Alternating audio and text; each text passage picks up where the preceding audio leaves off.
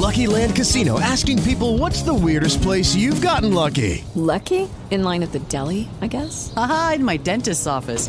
More than once, actually. Do I have to say? Yes, you do. In the car before my kids' PTA meeting. Really? Yes. Excuse me, what's the weirdest place you've gotten lucky? I never win and tell. Well, there you have it. You can get lucky anywhere playing at LuckyLandSlots.com. Play for free right now. Are you feeling lucky? No purchase necessary. Void where prohibited by law. 18 plus. Terms and conditions apply. See website for details.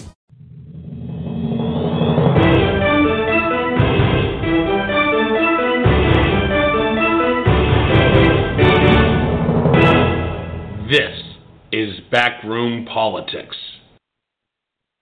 And good afternoon out there in Radio Land. It is Tuesday, which means it is time for the best political talk show you've never heard of. It is Backroom Politics live from the National Press Club in Washington, D.C. Joining me as they do every Tuesday to my left, ironically, he is the former four time servant to four different presidents, former Undersecretary of Commerce, longtime Senate staffer, a long-time Washington insider. He is Alan Moore. Hello, Alan. Hey, Justin. And to my 12 o'clock, he is the retired one star admiral from your United States Navy. He is Admiral Ken Carradine. Hello, Admiral. Hello, Justin. And to my right, ironically, he is longtime Democratic political operative and a bar certified attorney in the great state of Maryland and the District of Columbia. He is the man we know as Dan Lipner Esquire. Hello, Daniel. Hello, Justin. It is, in fact, ironic. It is ironic that you are to my right, which, which is funny as hell. So anyway, he, broadcasting, broadcasting again live from the National Press Club. Our special thanks goes out to Jeff Ballou and the folks from the Press Club. Let's get to why we're here. So, in case you missed it last night, uh, the president gave his first address to a joint session of Congress. Normally the State of the Union, but he doesn't have a union to state on. So it is now the joint session of Congress addresses first. And it was, for lack of a better term, uh, unexpected. It was completely not what everybody thought it would be. Donald Trump looked, I can't believe we're going to say this, presidential. I'll start with you, Alan. How surprised with you were you? I mean, even out of the gate, he pivoted to presidential instead of uh, instead of campaign mode. Let me just say this. This afternoon here in the Washington area, there were some very high winds. And it was like, what's that all about? What's the wind? Well, it's a force of two things Republicans giving a collective uh, Sigh of uh, relief. sigh of relief, and at the same time, the Democrats giving a collective huge gasp. And it created this windstorm. There was a tornado reported in Fairfax County. It it it was uh, it was extraordinary. We we we've been waiting for this. We've been asking for this. We were hoping, expecting, predicting, and again and again we were disappointed. Not least of all in the inaugural, where that was the first really really big show, and he disappointed horribly uh, with wrong tone, wrong wrong. Uh, it, it is really a lot about tone. Um, one can have their views about his his views, and we've we've had, talked about them a lot. But what was great last night was the tone. Was the expectation that there was going to be doom and gloom, as we've seen, like you said, in the inaugural address and every other address he's done? we, we, we were expecting a continuation of what we've been seeing of trashing the press, of of talking about uh, getting rid of the the, the dangerous uh, illegal immigrants. All all stuff. It was it was not the focus. Well, there's no press stuff. Right. There was uh, there, there was there was uh, and no focus on uh, the the danger, on the negative, on the dark. Um, it, it- a few passing references, but I think what was what was pleasantly surprising was he acted presidential. He stuck to the script. It was a decent speech. Was it a great speech? No. No. But for Donald Trump, this was a historical, pivotal moment. Dan, Dan Lipner, Democrats seem to be the most uh, surprised out of everybody inside the Beltway. In fact, I saw a few Democratic members of Congress walking around like they just got punched in the gut. Uh, was this was this a missed opportunity that Democrats were hoping he would go off on his normal tangents, or were the Democrats surprised and pleased that he's starting to call out initiatives and saying he's willing to work with the other side of the aisle? Well, there's, there's a lot to unpack there. So everyone than most. Not that everyone hasn't been horrified in the DC establishment, but Democrats probably a bit more so. Um, I think Alan is correct. As far as the tone, it was the closest to presidential. I would actually go as far as to say not closest to presidential, but actually presidential that Trump has been thus far in his presidency. Um, but having beat the bar down as low as it as he has, yeah, it was not a great speech, and there were things to critique in it, uh, both substantively and stylistically. Stylistically, when he talks about I have done all these things, it was um, kind of an uncommon statement. Normally, it would be my administration, and there and it did it did vacillate a couple of times. Have you met Donald. Trump? I was sort of the fact that he at one point he did actually say my administration and stepped away from the I. I was like, okay, so clearly there's a little bit of movement in the speech and there are fans involved, so it might not have changed across the board. But Admiral Kennedy, it almost seems like we, we set the bar so low for Trump that anything he did short of bringing up Sweden and the problems that they're having again would have been a home run. People are saying that this was a magnificent speech on the right. The left are saying, well, it was an okay speech. Uh, did we underestimate the capabilities of Donald Trump going into this address? So first, we we didn't set the bar. He did by the the the, uh, the speeches that he's done so far. Uh, one of the comments that I heard last night um, from one of the um, I guess the uh, the the after speech uh, analyses uh, was that this speech was miraculous in it, in its commonality. In other words, it was just like everybody else's um, State, State of the Union slash um, Joint Session of Congress speech, and it wasn't unique uh, because it was like that. It was unique because it was coming out of Trump's mouth. Um, I think the thing that you know I would say is that uh, I expected a lot more of how great am I, and I was really happy to see uh, less of that last night. Uh, I think that some of the initiatives that he put forward, uh, one of them got a got a huge cheer from me when I heard it. But I guess the point that I'm that I would say here is that that Trump uh, Trump Trump continues to surprise people. He he's become a really really good um, good at keeping people off balance. I, I've been calling him lately the artful dodge, dodger because you think he's going to go left, he goes right. You think he's going to come right at you, he backs down.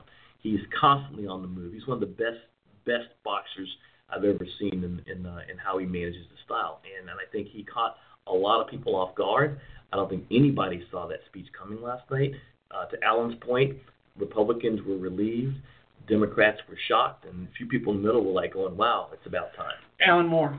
Yeah, I want to want to uh, add to Ken's comment about uh, about this business of the use of I, and take issue with Dan.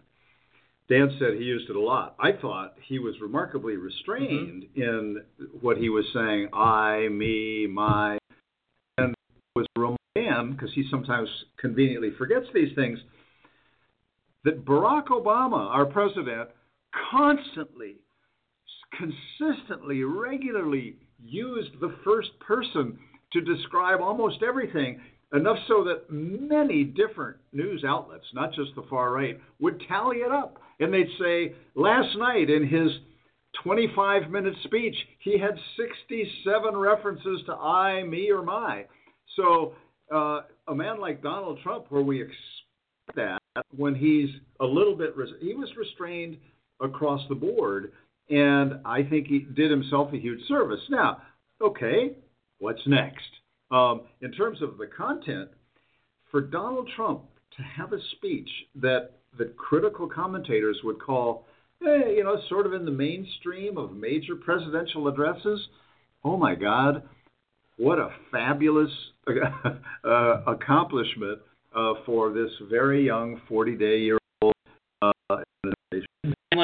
and actually, and that's part of, and to Ken's point, as far as the Dodger items, I've heard very little of. There's one item of substance that was kind of horrifying to me, and it actually got, drew a gasp from the Democratic side of the of the aisle, and that was the creation of Voice, the the the a, a, to Yeah, we're gonna, we're going to talk about that as one of the initiatives. and- but yeah, the but, gas that came. but yeah, I mean that was if it if it had happened in anyone else's speech, that would have actually been the main takeaway, not the fact that oh my God, the president has given a speech that didn't horrify anyone.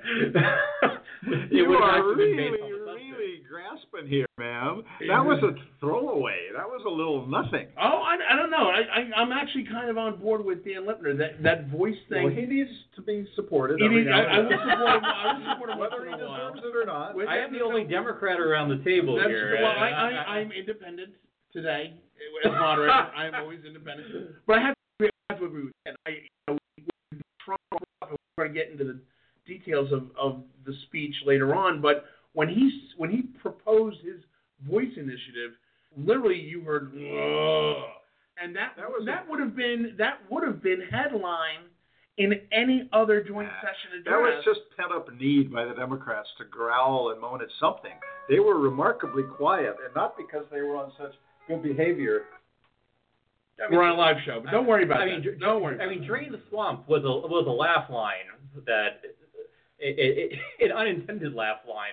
So I mean, there's still it wasn't the only thing But we had to to. But Admiral. Admiral, Admiral Ken, though, I mean, when we when we look down at historical moments in the Trump presidency, is this a historical moment? Is this the moment that everybody around the country is going to say that is when we saw President Trump be President Trump? I think it's too early to tell. I think that it's too early to tell. I think that we have on the show. I think it's too early to tell because one, and Alan you know, alluded to it. You know, so what? What's next? You know, the neat thing is uh, that for the last few days or so, I think almost since Friday or Saturday night, um, maybe even Sunday night, um, there has not been this onslaught of, uh, of tweets uh, from President Trump. He lost his phone. It has not been this, uh, this, this onslaught of tweets from President Trump. He's been pretty quiet. Right. I think that you know if if the next if the next event that comes out of the White House is on par with what we saw last evening, then I can we might be able to point back to say yeah this was the pivot.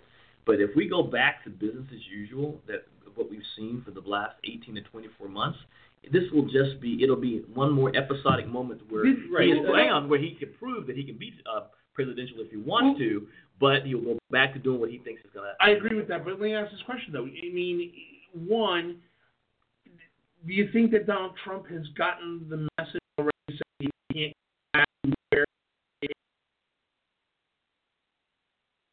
to keep the base that really keeps him at eighty percent in the GOP? The base, the base likes him and is very forgiving. What what what interested me was a few days ago when he was in an interview with I think it was some Fox News people, and they said, "How would you grade yourself?" And he said, "Well, on substance, I give myself an A or A minus, and on communications, and C this was what was interesting, a C or C plus. We've not done a good job of communicating." And I thought, "Wow, this is not a guy." Who very often acknowledges getting a getting a C, a, a simple any passing grade in anything. Yeah. For him, an A minus is like a D. So, so I was thinking, interesting. Where's this heading? And that was the first hint I had Heading about firing Spicer. about what No. what, no. No, I don't. I actually disagree with that. I think it's he's not blaming. You know, you could blame Spicer, but I think he has to blame the whole team, the content, the spokespeople. You know, we haven't seen a lot of because the, the talk shows won't allow her on. She's, she's still Um, sitting on the couch. and and he's he's well aware of uh, of of all of this stuff, and and not least of all the criticism of him. So I think that what what what we what we saw is a recognition that it was time to pivot. The pivot occurred. This pivot occurred. We don't know whether it's going to be a pirouette, Right.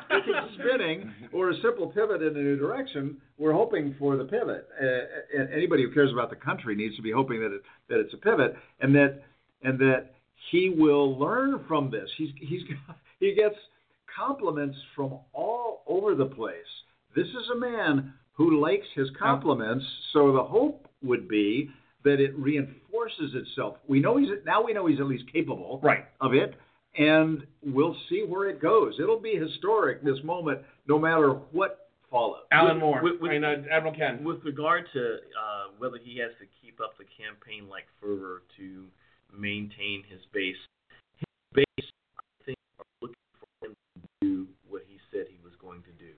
Everything from repealing and and, and uh, I guess replacing Obamacare to building to building a wall, and everything in between. If he basically keeps up the the pressure to do those things, the base is not going to go anywhere you know, one of the things that's troubling about that is that uh, I don't think uh, many people in the administration understand some of the downstream effects of, of some of the rhetoric. Uh, I think, you know, one can arguably say that some of the things we've seen with regard to bad behavior toward minorities in the last couple of months can be attributed to uh, some of the, the things that have, that have come out of the administration. But short of trying to get that under control, which I think he tried to do first thing last night out of his uh, Yeah. with, with his first first comments. Um, I think if if he can basically keep doing what he promised uh, his supporters he would do, he's not going to lose his base. Dan Lipner. Yeah, but I mean that's the catch. He's sort of done by executive order the things he can do by executive order, and he's created people will not accomplish any of the items that that, that he said. The he signed an executive order to increase the size of the military. Really? I didn't know you could do that because it may have been done prior if you could do that. Um, it, that requires Congress. The wall. Yeah, he did a couple nominal things, but again, requires Congress. Uh, the repeal and rep- uh, replace of Obamacare. That was, mind you, the speech was good, but he had a couple unflattering. The, the administration had a couple unflattering press moments coming up to that, including the president saying, "Who knew healthcare was so complicated?" really? I mean, there was a great meme going around just showing Obama and Hillary laughing their asses off, and then he said, "Who knew it could be this complicated." Really? Um, so, and I mean, DeVos's little foot and mouth uh, about historically black black, colleges being science of education innovation. Because yeah, the let's old get the system quote was right. right. Wait, wait, Let's wait, wait, wait, wait. Yeah, yeah. we got the an example of innovation. Yeah, no, no, she, I, no. What she said, it was school choice. It's school choice, yeah. which, or- which it is today. Yeah, it is today, but And it but- was but- not at the beginning. It but- was but the only the- choice. the- the- If you yeah, had- there the- was no choice. The history matters there. That was quite a I quite don't a flip. disagree. by I don't her. disagree with but, that. But but, but let, let me finish my she point. was As- poorly staffed on that. as, That's true. As but as far as the the things that have to do with Congress, and there's the other item that you know, paid family leave was also part of Trump's speech, and I I found myself being Alan while watching the speech. It's like, wow, there are a lot of things here that cost money. I see a lot a lot of expenditures, not a whole lot of revenue being discussed. But Dan, I would say and no, but but the the the the Trump the being willing to do the executive order part that we've seen. The Trump playing nice with others, which is what is required to get things done with Congress. That one's going to be a lot more complicated Admiral Ken. and unclear how that's going to work. Let me go with Admiral Ken. So I, I guess that you know, in, in listening listening to that, the, the first thing I would say is having watched more than a few State of the Union addresses and a couple of uh, a couple of presidential addresses to to uh, joint House of Congress, um, I you know, all of these guys, all of these guys come out with these grand, lofty ideas. Some of them uh, happen almost immediately.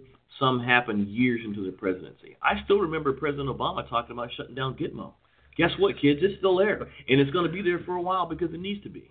And he recognized that, and I think that's why he backed off of it the way he did. But he also, to your point, had to work with Congress and the judiciary to get it closed, and it just didn't happen. But all these guys come up with these things, and what I see here, and it's probably because of the bad behavior heretofore that, that uh, President Trump uh, engaged in when he was a candidate.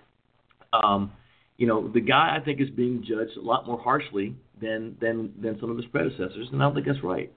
Well, I mean, he's not exactly making nice with the media every day here either. I mean, that's a two-way street here. Ken. I agree. No, but but also his uh, the Republicans, the uh, I'm trying to remember the House chairman who would have oversight over the wall said we we are not paying for this.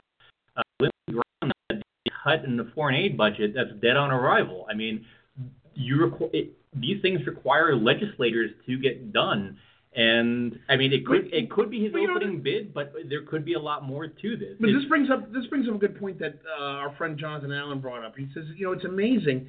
You know, we're hearing the Democrats now talk about fiscal responsibility and and deficit spending. And last president to have a balanced budget. wait, wait, wait, no, had- no, had wait a minute, what wait a letter minute. after wait, his wait, name? wait, wait, wait. I'm just saying though, it it has always been the case that the ones who are talking about fiscal responsibility are always the minority. It's the ones in the majority that want to spend the money to get their initiatives pushed, but the minority is always one saying, "Oh, oh, you can't pay for that. You're just going to take money out of the poor. It's going to it's going to bankrupt the country. You're doing damage." Am, am I wrong in that analysis, Alan, or Well, is I- there some truth in that? Uh, so, so I, I don't often hear people uh, having this revel- Democrats having this revelatory moment of who have participated in some of the bipartisan efforts. Yeah, Most of them say, most of them are conservative yellow dogs like let- Joe Manchin. let somebody else uh, let somebody else worry about that. On, at the same time, we we have Donald Trump, who seems to pay almost no attention to that. Although his answer seems to be, this is not new, we need to increase the the rate of economic growth, and we'll grow our way out of this problem. We can afford to invest in all sorts of things as long as we unleash the economic forces of the great uh, American economy. Well, sorry, folks, but they aren't. th- th- there aren't that many great new things for us to invest in, which is one of the reasons that corporate America leaves something like a trillion and a half dollars or more overseas. They don't bring it home and pay the tax on it because there's nothing that they want to invest in at this particular point in time. It's really, really hard to make significant changes to this ship go, go out, out, out in the middle of the ocean. To turn that thing uh, takes time, effort, luck, knowledge, um, and- Collective will. will and then and then just uh, historic accident. So um, I don't I don't think that that the the party on the outs has suddenly becomes fiscally conservative. Believe me, there are two, there there are a lot of Democrats up there who would who would readily say. We'll spend a trillion in, on on infrastructure, and we will we'll we'll use deficit spending if that's what it takes, because that's something that we kind of understand. Now, that's not what Donald Trump is talking about. It's pretty clear he's talking about some some kind of partnership and private Dan- investment. Let go with Dan Lipner. So two items. Uh, the starting with with the party on the outside. So the the deficit spending thing, Republicans were comfortable with it too. And the the first part of the of W's administration, there was plenty of spending out there, and both chambers were controlled by a single party, uh, the Republican Party. So but wait a minute. In defense of that, you also have to remember that was the biggest reorganization of government that we've had since 1947. No, no. p- Part of the deficit spending, there was actually a tax cut even before September 11th. It actually, there was also a recession that started right there. Uh, There, there were a minor recession, not like the Great Recession of 2007, 2008, but there was a minor recession that started there. Um, but the, what was the latter, the last point? Um, You lost it. I lost it. Too bad. I, I, don't, I don't know, Governor. Yeah. Texas, but Oh, wow. Go ahead, Admiral does that mean I get to be Secretary of Energy next? they, they do great things with oil and natural gas. We're about nuclear. Nope. Admiral Ken. So, like I said, I, I think the thing that, that, that I that I took away from from uh, from much of the speech last night was, you know, the the ideas that the president put on the table. I think that they were on par with uh, dedication, heart that I that I saw President Obama and President Bush and uh, President uh, uh, uh, Clinton put on the table during their speeches. Um, and that what really uh, will, will, will judge this is, is, is the proof is going to be in the pudding. What happens? You know, to Dan's point, is he going to be able to work with Congress uh, to uh, to to make these these initiatives a reality? Is he going to be able to, to come up with something that's not going to run afoul of the of the judiciary with some of the executive orders that he's put in place? Working well with others has not heretofore been President Trump's strong suit. However, if he if he is indeed listening to his counsel about changing the the manner in which he's But who's counseling him? this does not seem, uh, you know, when when when Trump first started the speech, I was really really hoping it was going to be just the whole team putting together the speech, and that Bannon and his flying monsters wouldn't have their hands all over this. And then as we got into the speech, it became more apparent Bannon has got his flying monsters all over this speech. Well, I, I would say Bannon was t- the assuming it is Bannon. I'd say Bannon was tamed in that. However, there's not just playing nice with Congress. There were a couple. There was one internal thing within the speech for all of the cuts that was talked about, including the 35 part of the Lindsey Graham. This is this is dead on arrival. A 35% cut in the State Department budget, which we're going to talk about when and, we but, come but, back. But, but, which was not in the speech. It was Right. not in the speech. However, however, it did, it did float that day. And there was one item. Float. Yes. Yeah. That, that- and there was one item that State Department, as far as I know, is well out, out of their league. That State Department was supposed to be a part of a of a a, a, a multi multi organizational par, uh, attempt to crack down on drug cartels. State Department was going to get involved in this. I thought. Yeah. Do you, I don't know, as far as principal job, No, they- they- but but yes. asking State Department to to take on this additional task with a significant feel like it, Admiral Ken, I'll let you take that when we come back from the break. This is the best political talk show you've never heard of. It is Backroom Politics, live from the National Press Club in Washington, D.C. Still kind of cool to say that. I still love that. We'll be back in three minutes. Stay with us.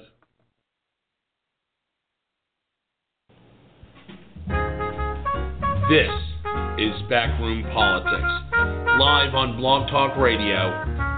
We'll be back in a few minutes. Stay with us.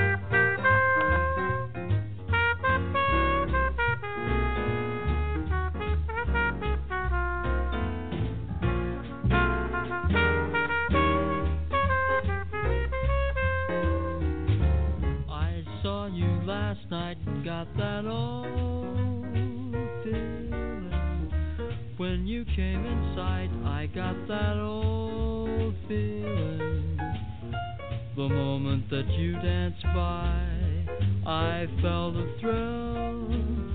And when you caught my eye, my heart stood still. Once again, I seemed to feel that old yearning, and I knew the spark of love was still burning. There'll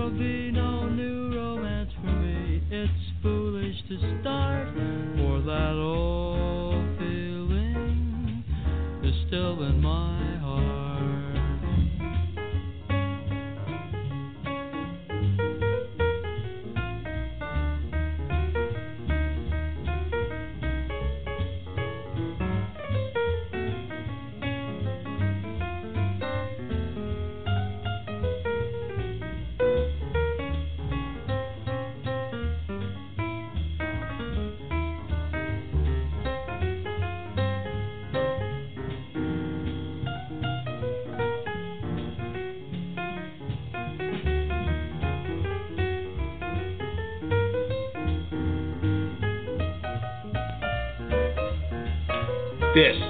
is Backroom Politics. We'll be back momentarily. Stay with us.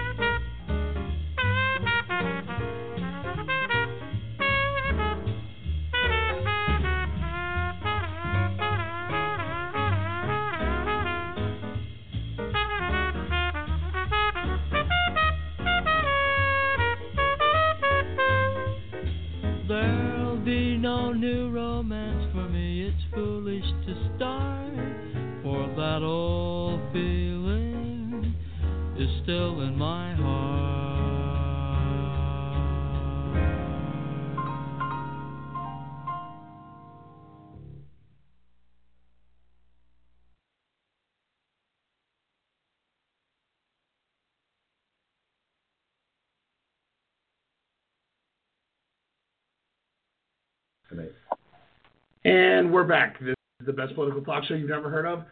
This is Back Politics Live from the National Press Club in Washington, D.C. Uh, continuing our discussion from last night. Alan, how's Trump going to pay for all this? Well, it's, we're not going to do things that are being talked about and, and put out of bounds all the things that uh, the president has talked about putting out of bounds. We, we can change uh, priorities we can get lucky, but we can't change the rules of basic, basic arithmetic. And the president wants to increase uh, the defense budget by 10%. Nobody's really been asking for that kind of an increase. Uh, even the, uh, the the defense talks in the Congress that clearly, clearly salvo. Um, uh, and you're going to run into problems with with uh, not just uh, the Democrats who would say, "Oh, we might increase defense, but we'd have to increase uh, domestic spending at the but same time. the time." Republicans seem at least the Republicans in the House seem to be on track to also be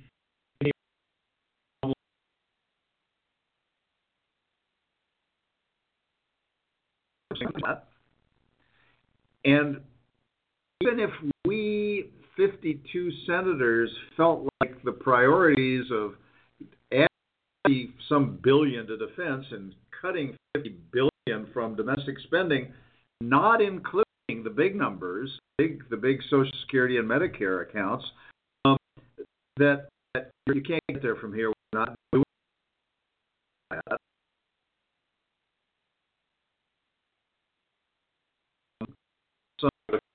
on the merits as well with 60 votes and and they're not going to be there. They're not going to be there for 50 votes either. If they're there's there's a there's a once a year process called reconciliation some things relating to spending with a to slash significantly you know the 15 20 20 30 percent budgets for domestic spending and, and foreign assistance um, in favor of defense. Foreign assistance is about one percent of the budget. It, it, the public doesn't thinks it's massive, and it's not. In global malaria uh, and other health interventions, which is why Lindsey Graham said yesterday, this proposal is dead on arrival. But I have never in my lifetime heard of a president's budget that was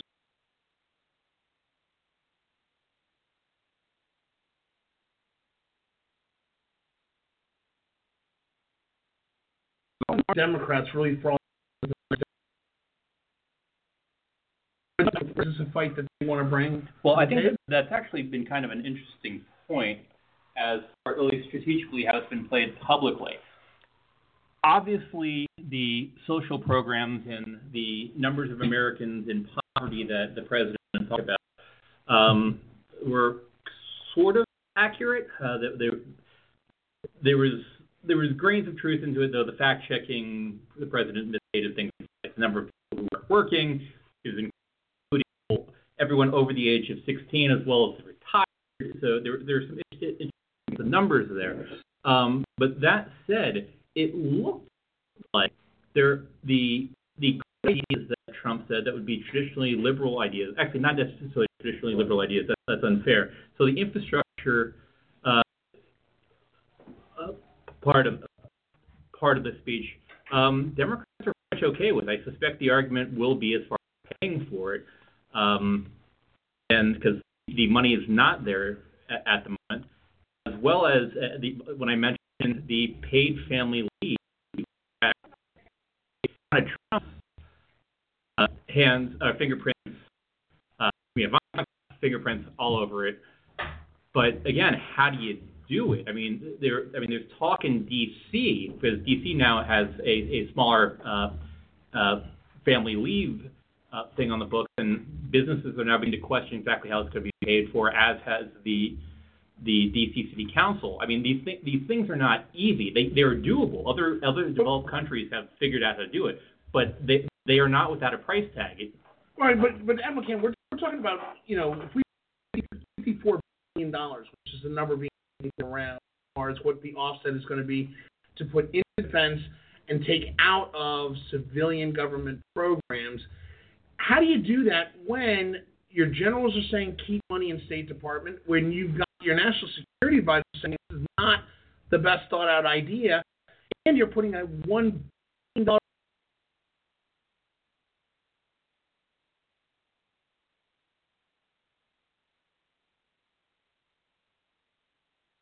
that we're going to be able to grow uh, enough to pay for it. I think the reason that you see the rationale of this kind of, um, I guess, tension um, between the the, the the different areas, the answer is in, is in not good shape right now. The sequester really, really hurt hurt us. Um, more than 50% of our aircraft fleet can't fly, you know, because of maintenance and, and other issues. Ships rusting in, in. Some number, some number of months ago, you heard me go off on this air about the fact that uh, Secretary Mabus was wondering about was wondering to how to uh, how to uh, change the names of uh, people uh, and service members when he had uh, ships rusting in port. So I think the, the challenge challenge here is, is how do you how do you resolve that against even General Mattis? If you, cut back on a I'm going to more bullets. So there's a risk in the military of that uh, help us not go to war. situation now where we're really debating bullets for diplomats? Well, always been.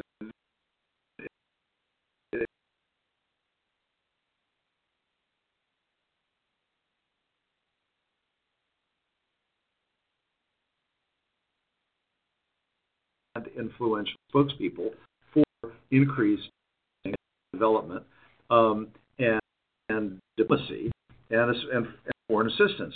Um, I remember the chairman of the Joint Chiefs, Admiral Mullen, uh, told a group of a humanitarian group that I am part of, two, two good, uh, that, that were um, that that by every dollar uh, is worth about eight dollars in uh, defense spending. So one to eight. So, if, if, and I've heard other experts say that's value. That doesn't mean that we're going to spend uh, at the state and USAID and these these uh,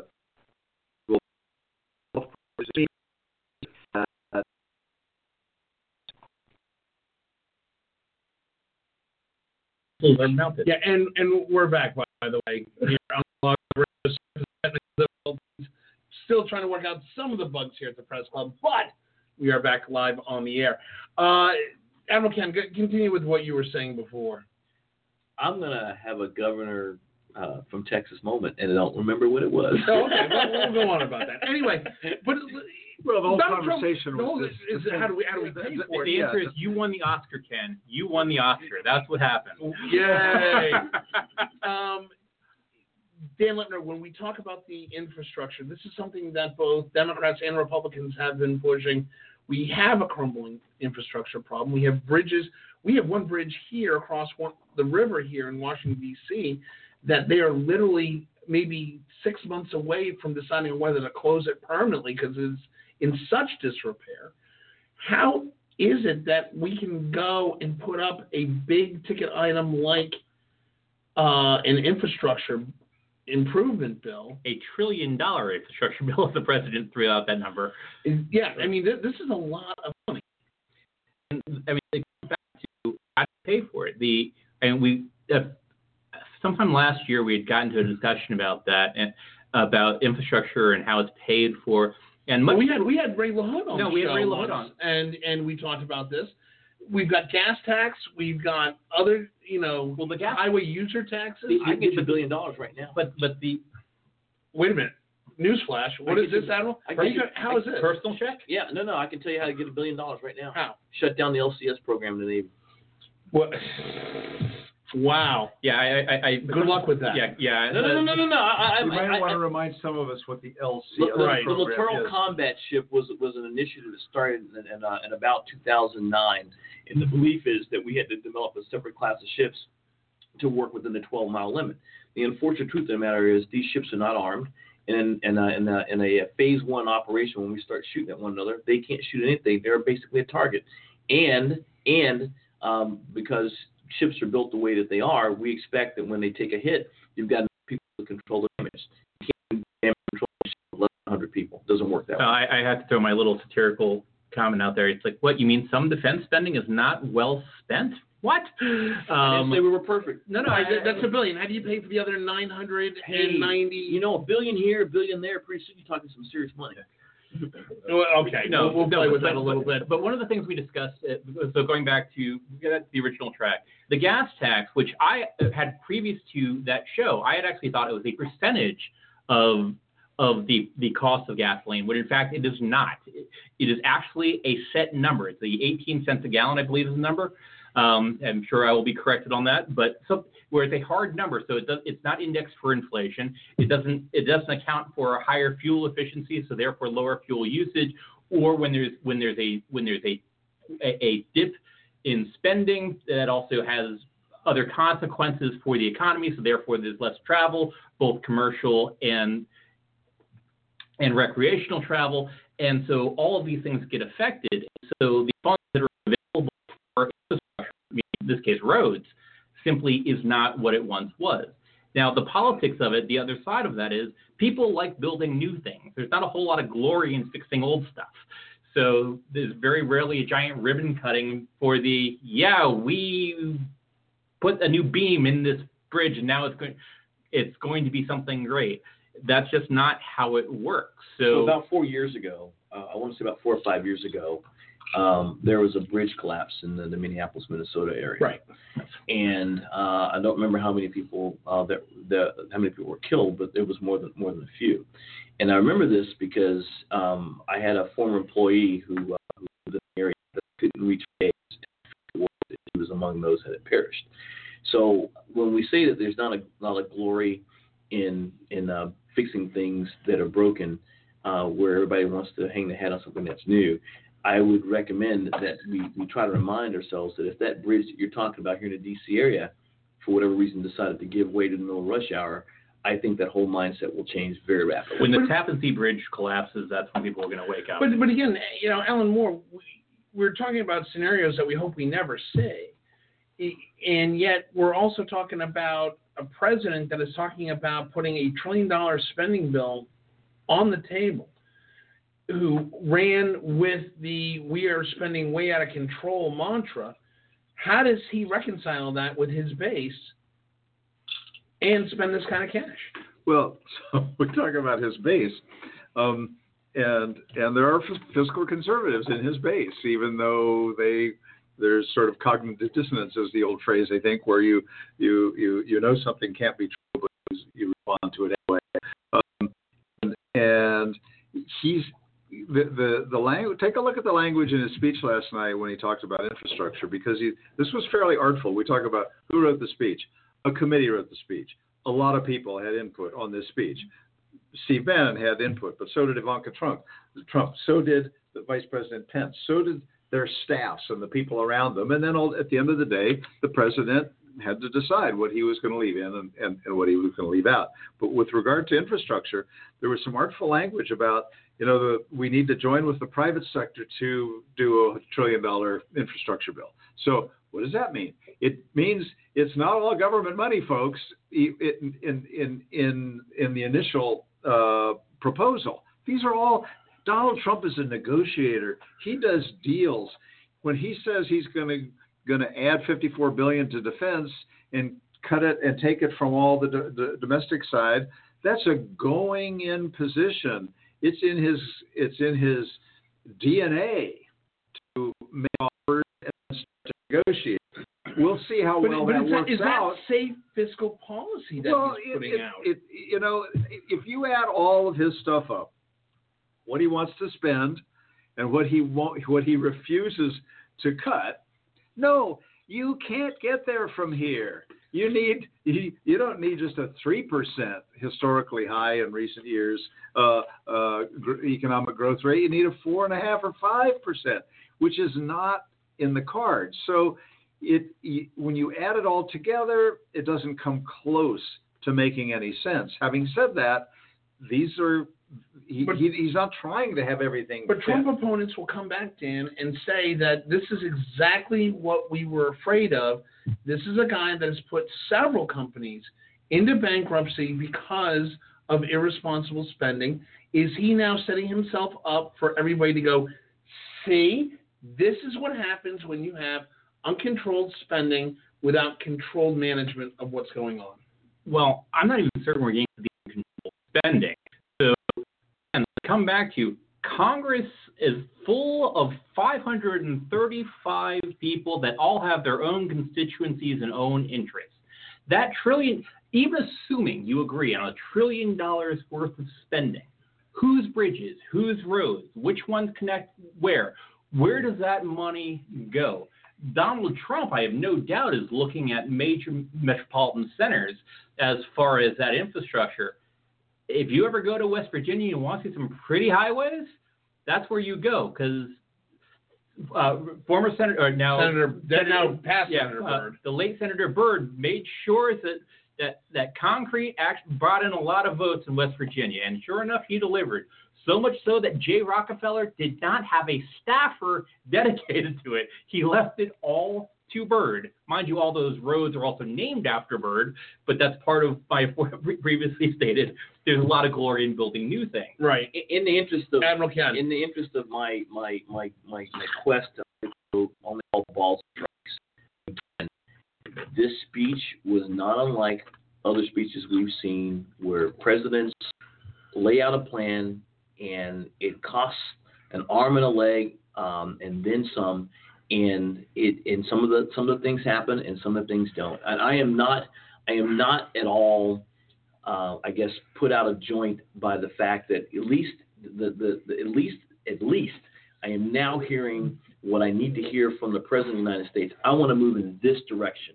I have these initiatives in mind. This is the this is the this is something finally that i'm hearing say that's worthy of yeah follow me. There, there, there, there was one thing the speech was absolutely devoid of, and that was your eat.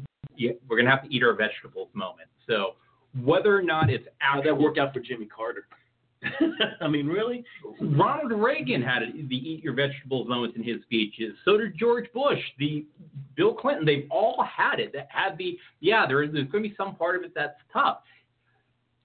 Donald Trump's health care conversation basically was everyone's going to get what and it's going to be great. No challenges whatsoever.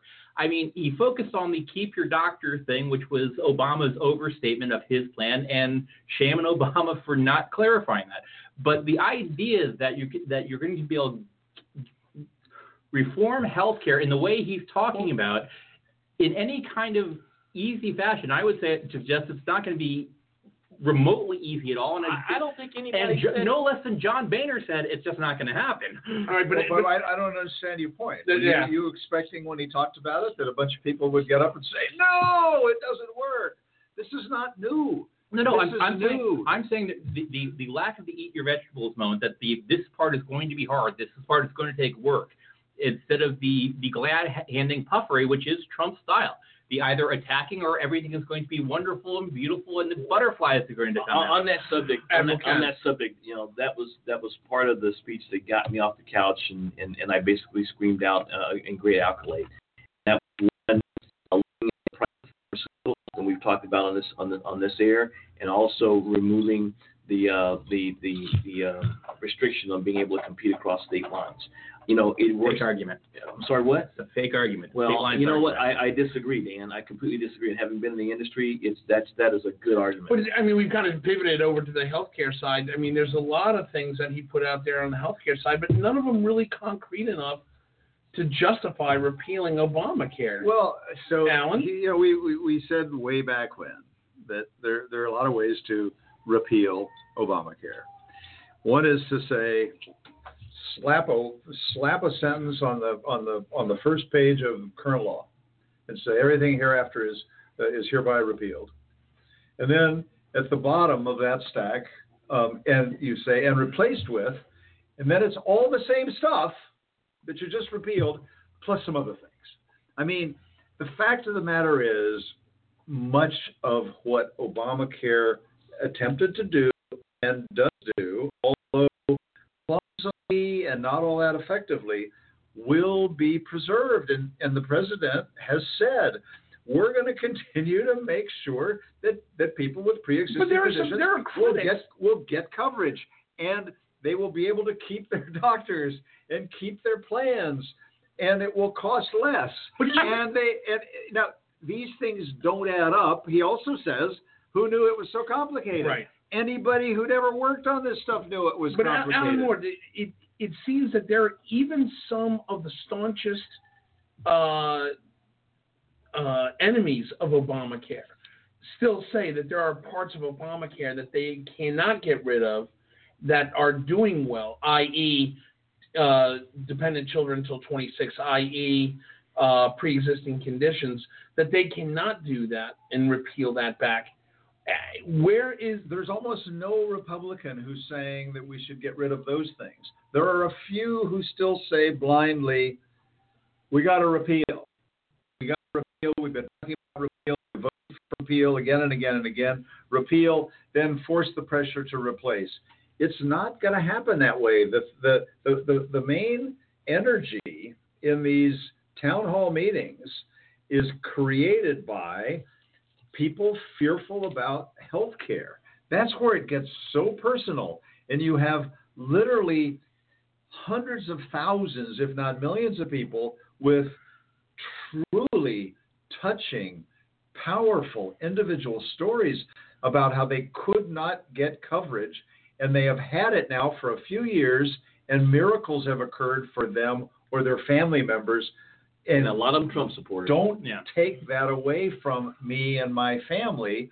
Um, and and going to show up at meetings and and and talking about it and pointing their fingers and yelling and these guys. this something- Yeah, is this and something one that- of the successes of Obamacare, and that, to that, and that's part of the point, is the one number that has well, two numbers have plummeted: the uninsured rate, but right along with that, medical.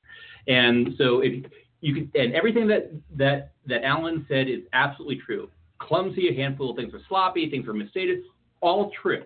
But this, there were successes, and those successes are meaningful, including for the people who were- who were damn near afraid they were going to die if they did not have access to, to the health care But, they ha- needed. but you know, going off of George Takei, George Takei had a great had a great statement about this. He said, you know, we keep hearing you'll have access, you'll have access Mr. Sulu? to yeah. You're going to quote Mr. Sulu. I am because Okay. what, the, the point he made is actually correct. He said on his Twitter, he says, look, you know, having access to medical care and medical coverage is one thing. You know, I have access to Ryan Phillippe, but he doesn't return my calls. It- it- what he's saying is, look, anybody having access is one thing. Getting it is a complete different other item. Is how do we balance it? I mean, are we dealing with a matter of semantics, Alan, where having access and actually being able to afford it are two different It's things? It's just a shorthand. I mean, I think people about access. The assumption is that some may have the ability to pay for, and that magically people who can provide those services or organizations will will be present. That is a problem. That's a major problem. It's a problem in, in rural par- areas all over the country. It's been a problem for Medicaid recipients for decades. Right. Um, but but it, but at least people have some level of coverage. They may they may or may not be able to afford the copays uh, and and and the deductibles. There may or may not be financial help for that. The the, the, problem with with Obamacare was that that that they bit off more than they could. They completely fouled up the, the, the numbers on how many younger, well, healthier people were going to uh, to participate. They set up a system that that limited what you could charge younger people relative to older people. It was great for the people who who were charged less, but by the millions, young people said, "I'm not buying in. I'll take my chances. I'll pay the fifteen hundred dollar maximum penalty if my earnings are high enough to to generate that kind of penalty. I'll pay the fifteen hundred bucks. I'll get nothing, but I won't be paying But I've got, the but, I, five or six wait, a minute, I've got thousand access. dollars. I've got access to health care that says I got to pay uh, fifteen hundred dollars a month. I've got to pay five thousand dollar deductible, and then I'm only covered up to a cap of one hundred fifty thousand dollars. No, there's no cap. There's no cap, but but, but th- those are the things that cost. But I, I agree. Or I'm sorry, but- out of pocket but- expenses but, could yeah, up too. Right, but but but it,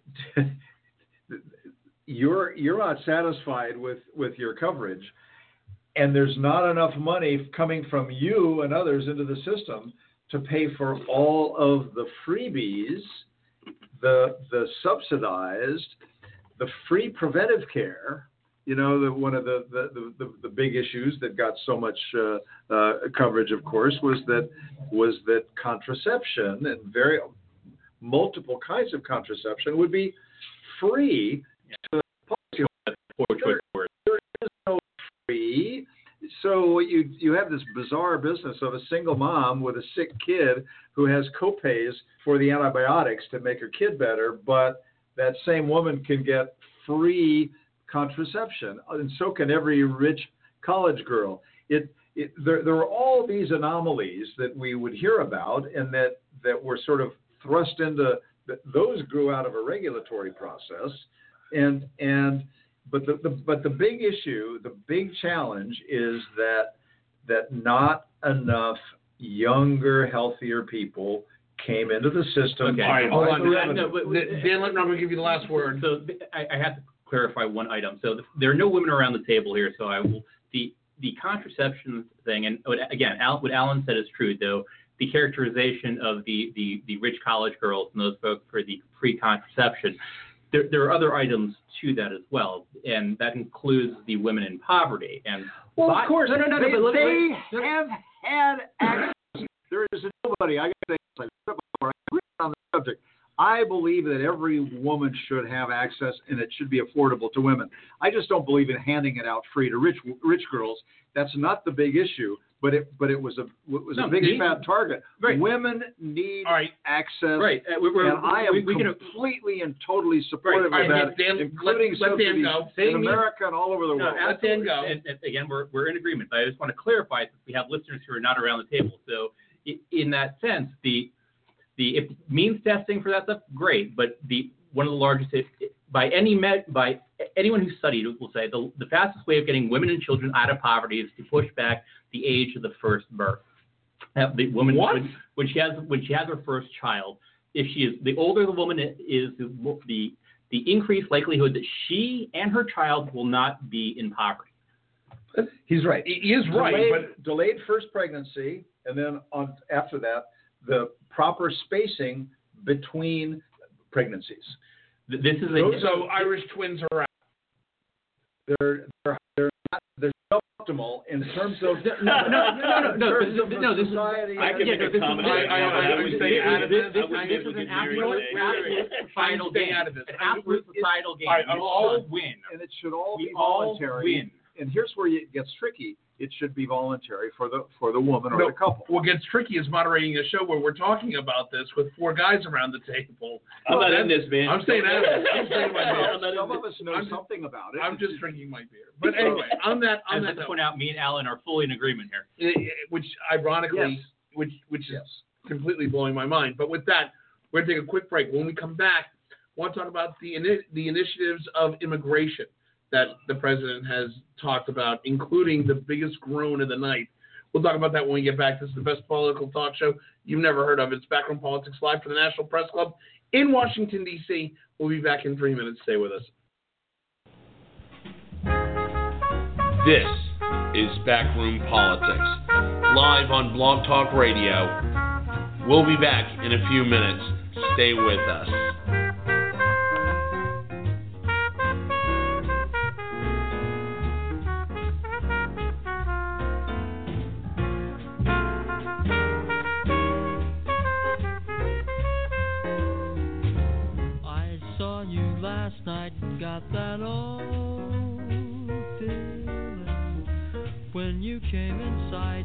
Got that old feeling. The moment that you danced by, I felt a thrill. And when you caught my eye, my heart stood still. Once again, I seemed to feel that old yearning, and I knew the spark of love was still burning. There'll be it's foolish to start for that old feeling. Is still in my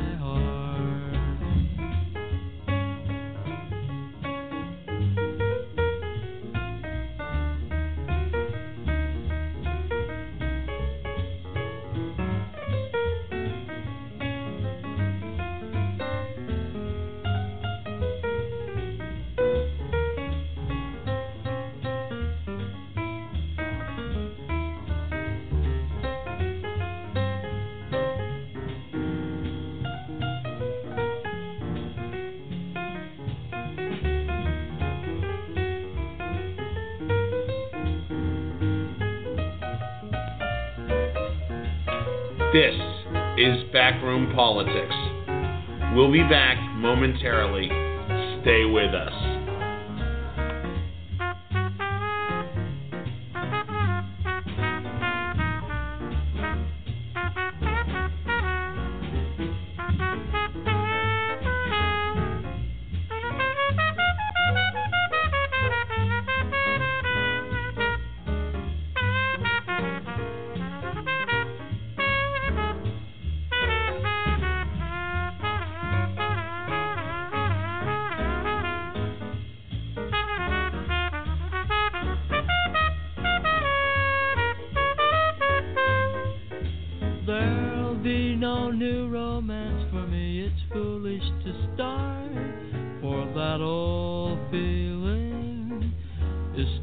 My heart.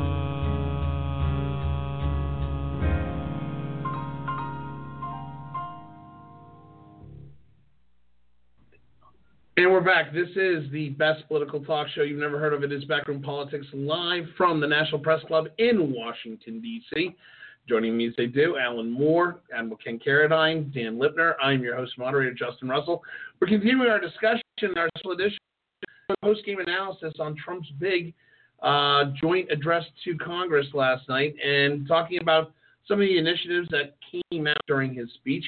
Uh, wanted to bring up the big drone of the night, and that was the Voice Initiative.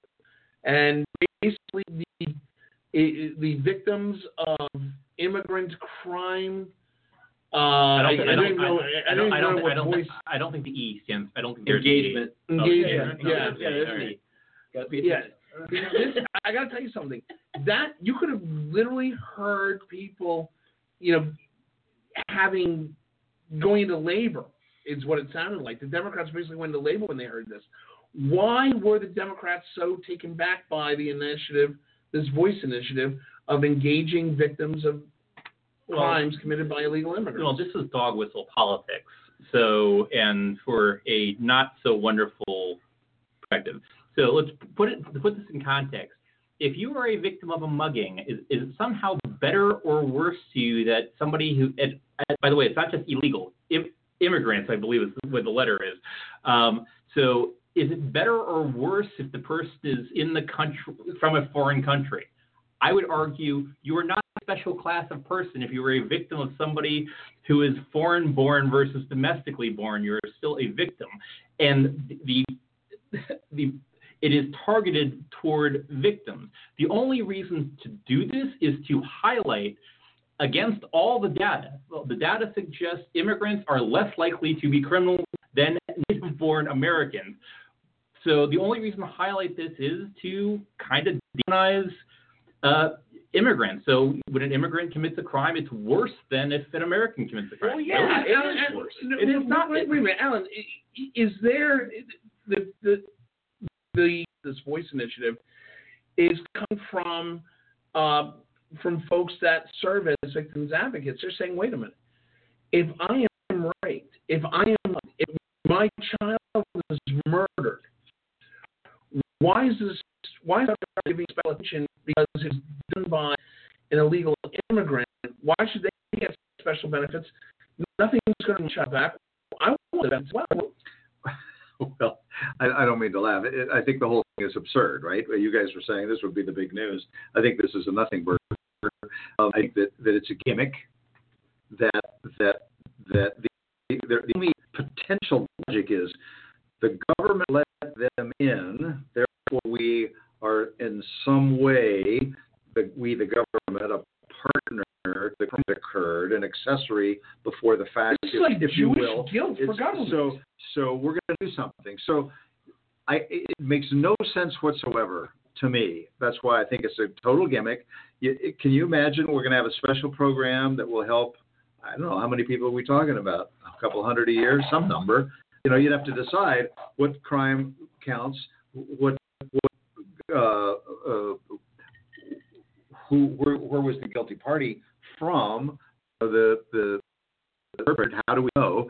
Do you start out and it- it- it's a regular and then you find out that it was a, an uh, uh, An illegal immigrant. illegal. Um, it's just a it's just a crazy notion that's intended to play. It's a dog whistle item, play to a certain audience, but I just see it as as. But does it portray the right message that the administration I don't wants like out there? the I don't like the message. It doesn't work It's for me. But it but I also maybe it'll take on a bunch of life. I just dismissed it the moment I heard it. I thought, well, that's that's a pure little gambit, and it'll go nowhere, or it'll turn into something really small and and and, and waste of money. Admiral Ken, to be clear, I, I want you to understand my my comment. So it was along the lines that Alan described. So Trump, President Trump, um, has basically, you know, created um, um, an environment to where uh, if you are an immigrant in the country, uh, there's a question mark next to your name. Next, if you're an immigrant who is here illegally, there's a second question mark against your name. If you're an immigrant who is here illegally and you're committing crimes, there's the third one, and that is the trump card, for lack of a better way of putting it. And so, um, what that comment did last night was playing to his base. He was making sure that they knew that he had not forgotten what he promised he would do, and he was basically going to put law on the books uh, probably an executive uh, inside uh, Homeland Security to basically make sure that he was basically, and this goes back to the first comments that we made on the show today. Trump will not lose his base if he keeps doing what he said he was going to do. But there are other ways of going about it. No for, argument- For example, no you know, there, if he had said, "Look, No we're argument. going to fund the Secure Communities Initiative," Yep. which parts of this would have gone into. If he had said, "We're going to sec- we're going to fund fully secure communities," that's one thing. But to literally call out victims and give special opportunities to victims because they were victims of an illegal aliens crimes, to again, me, you, again, you added a word there. If you're if, if any immigrant is that as I understood it. Now we haven't seen this in writing, but legal or illegal or a victim of them is how I heard it. I, I, it's that, that, but now that makes it even worse. Yes, I, I, I'm I'm with you. I think it's horrible. I think Ken is onto something here that that that he the president has suffered uh, partly by the the way that he and his people have handled this some si- significant setbacks in the original executive order, Which I believe was, the, it the, the new one was supposed to be this week. I saw it. Yeah, it keeps getting Pushed back. postponed. Well, we I may see it. too. We may see it in a day or two. Who knows? Um, and it's going to be less, notwithstanding comments from from uh, white people saying, "Well, we're going to rewrite it, but it'll have the same effect," which is not necessarily helpful with courts. But but as as he realizes he can do all the things that he wanted to do, but he still wants to deliver to his constituency on the getting tough with illegals, and we'll see how what, what when something is written down. Um, I'm guessing. Well, the courts have tied our hands here, and we're going to have to cut back over here. And it sounds like they might leave Iraq entirely out of the seven countries because there's so many desperate uh, refugees uh, from there. And we people, created the people with, system. with special immigrant visa categories uh, status Yeah. who helped us. Yeah, the- If they're not refugees per se, they have a special status. Maybe we just need to leave them out because we're going to improve and toughen vetting anyway. What else can we do? What can we do? What can we do? When we toss, somebody says, "Well, you know, we we talk about these criminals, these victims. Maybe we could do give them some extra something." Yeah, let's work on that. It it was just the kind of thing But that at the same to me time, though- but that throws time, though, out. It's sort of a gambit. It's just a throwaway. But- But, but, at the same, but- hold on, yeah, but, but at the same time, the president's sitting there and talking about he is willing to compromise on pathway to legality. Yeah, Beyond the Dreamers. That was actually which which nobody saw that we're coming. talking about, even though it wasn't in the speech. It- No, but it- he's it- already he- said that he said that- Well, he said it wasn't publicly. He said it to some, yeah, some some news for the, anchors who, who we met with earlier in the day. Doing that publicly. huge. That's even if he has if there's been no formal announcement. And That's a But very that- let, big let, deal. Let's see if his This other base thing sticks with is him on nothing. that, though. But that's the thing is, uh, does does he, does this cost him base points? Well, well, two, one, I, I got to push back on the nothing there. So again, we are people around the table that have data. The FBI crime statistics on hate crimes shows a very clear uptick. Um, whether or not that Trump is the cause of it, we can debate, but it is happening, and the data is there. So I would argue that this ugly voice initiative is not going to help that. Um, people who feel emboldened for these hate crimes going to feel even more emboldened. And the most noteworthy was the shooting that happened in Kansas of the two Indian gentlemen who were here, by the way, entirely legally. Um, and and also worth noting, a bystander, a white guy, also intervened. And like it was not a completely ugly story, but it was an ugly victim, or to be an ugly uh, action. So the looking at this and the to your point, whether or not that caution is based, that's the question.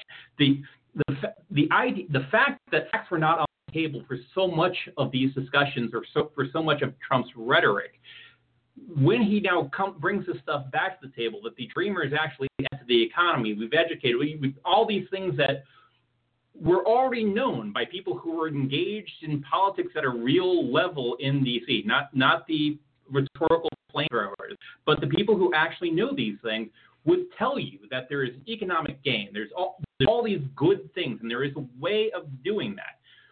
Trump, at a very wholesale level, politically destroyed that for his campaign. I don't know what the result is, and whether or not the the Trump Kool Aid drinkers will still drink the Kool Aid when he's like, oh yeah, by the way, I was wrong and all that, and everyone else was right. So is that what's going to happen? But, Admiral Ken, there's there's no question that you know with the increase of presence of organizations like Latin Kings, MS-13, the the Central American-based you know rival gang products that are out there, there's no question that that is an issue that law enforcement has to deal with.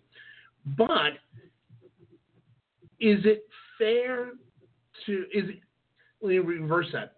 Does it make sense for Trump to allow legal pathway as well as put up the fence and deal with the criminal element that comes in with the Latin American? He says is coming every day across the border un, uh, uncontrolled. Well, I think it makes sense because that's a reality that he's got to deal with. I mean, so you know, not all people coming up from Central America are part of the element that's just. You know, most people that are across the border are looking for one thing only: the promise of you know, people across the line. You know, know, a case in point that that woman um, that they talked about, I guess on on uh, may have been CNN last night, who crossed illegally. Um, but in the in the, her quest to become a productive member of society, she made up a social security number. That made that's a nonviolent felony that got her ex, uh, deported back over the other side of the border. Right. But most people coming across the border do not come across with doing crime in mind. Does it make sense that he goes after these folks and that he tamp down and try and figure out a key to, to, to stopping that? Yeah. This goes back to something we were talking about before. Do we get the State Department involved in, in this uh, in, in this endeavor? Yeah, you do. When you've got issues like transnational crime, that is a whole of government exercise, uh, whole of government exercise to solve that. That involves diplomatic uh, organization, economic, military. Everybody needs to be brought in to solve this problem because there are different facets of it. If you think you can just do it with law enforcement, you're crazy. You think that the, that the diplomats can do it just by talking with folks at their level, you're crazy. Law enforcement does not have access to some the same kind of technology that the military does to shut down a border. Tell, I tell you right now, if if the Are you saying put, putting the military on the border makes sense? I'm not- what I'm what I'm saying to you, what I'm saying to you is that there are abilities that the Department of Defense can bring to this that no one else has. And if you really wanted to shut down and turn off the border, you could. Is that a politically viable thing to do? I don't believe so. But the That's a big statement, Ken. Uh, uh, hang on, hang on, hang on, hang on, hang on. I didn't say it was okay to do it. What I'm telling you is that it is an option.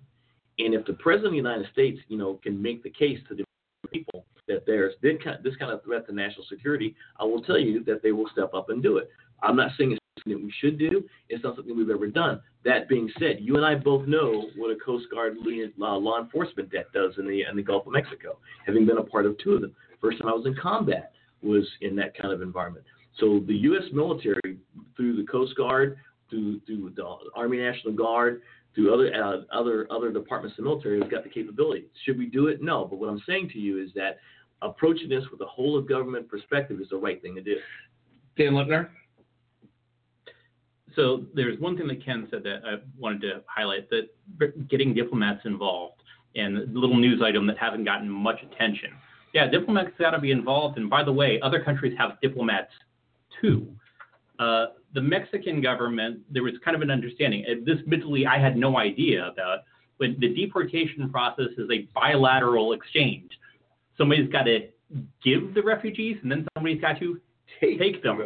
Um, and or the immigrants and and lo and behold, the Mexicans had previously pretty much said, "All right, yeah, you, you, we trust you. They're, these are ours." And the the Mexican foreign minister has, has said, "Yeah, by the way, you might want to change change this rhetoric a little, bit or or reconsider some of this because if you want to take the prove it." And lo and behold, if you change that math, suddenly you have detention costs that go up astronomically, as as well as process costs. I mean, there, none of these things were as easy as were originally suggested. And if you if you make waves with the wrong places, and other countries have interest too, they will respond in kind. So there are other things at play. Alan Moore. Yeah, there, there's a couple of other things. Uh, Dan is absolutely right. This this it takes two uh, to have a, a deportation. I think that's four. I'm, and I'm absolutely right. I'm- I'm- wow, this is going to be a new record. But they're all know, they're all easy ones. Yeah. Um,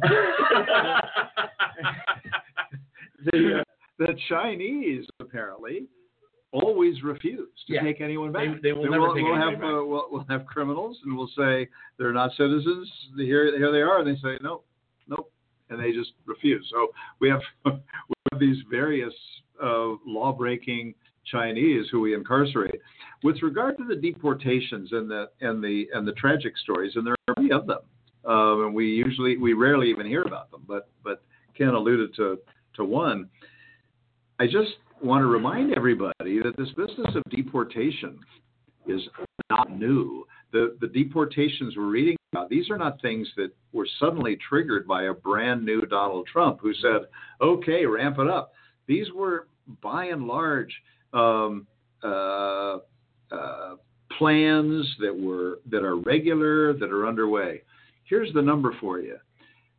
During the the the eight years of President Obama's uh, uh, term of office, his administration deported about three million people. That's about thirty-one thousand per month every month. He also signed the executive order for the so-called dreamers, the kids who were brought here underage, are still here, haven't broken any laws. Um, and- explaining the, the, the, the Obama Trump crossover voters. They both wanted immigration.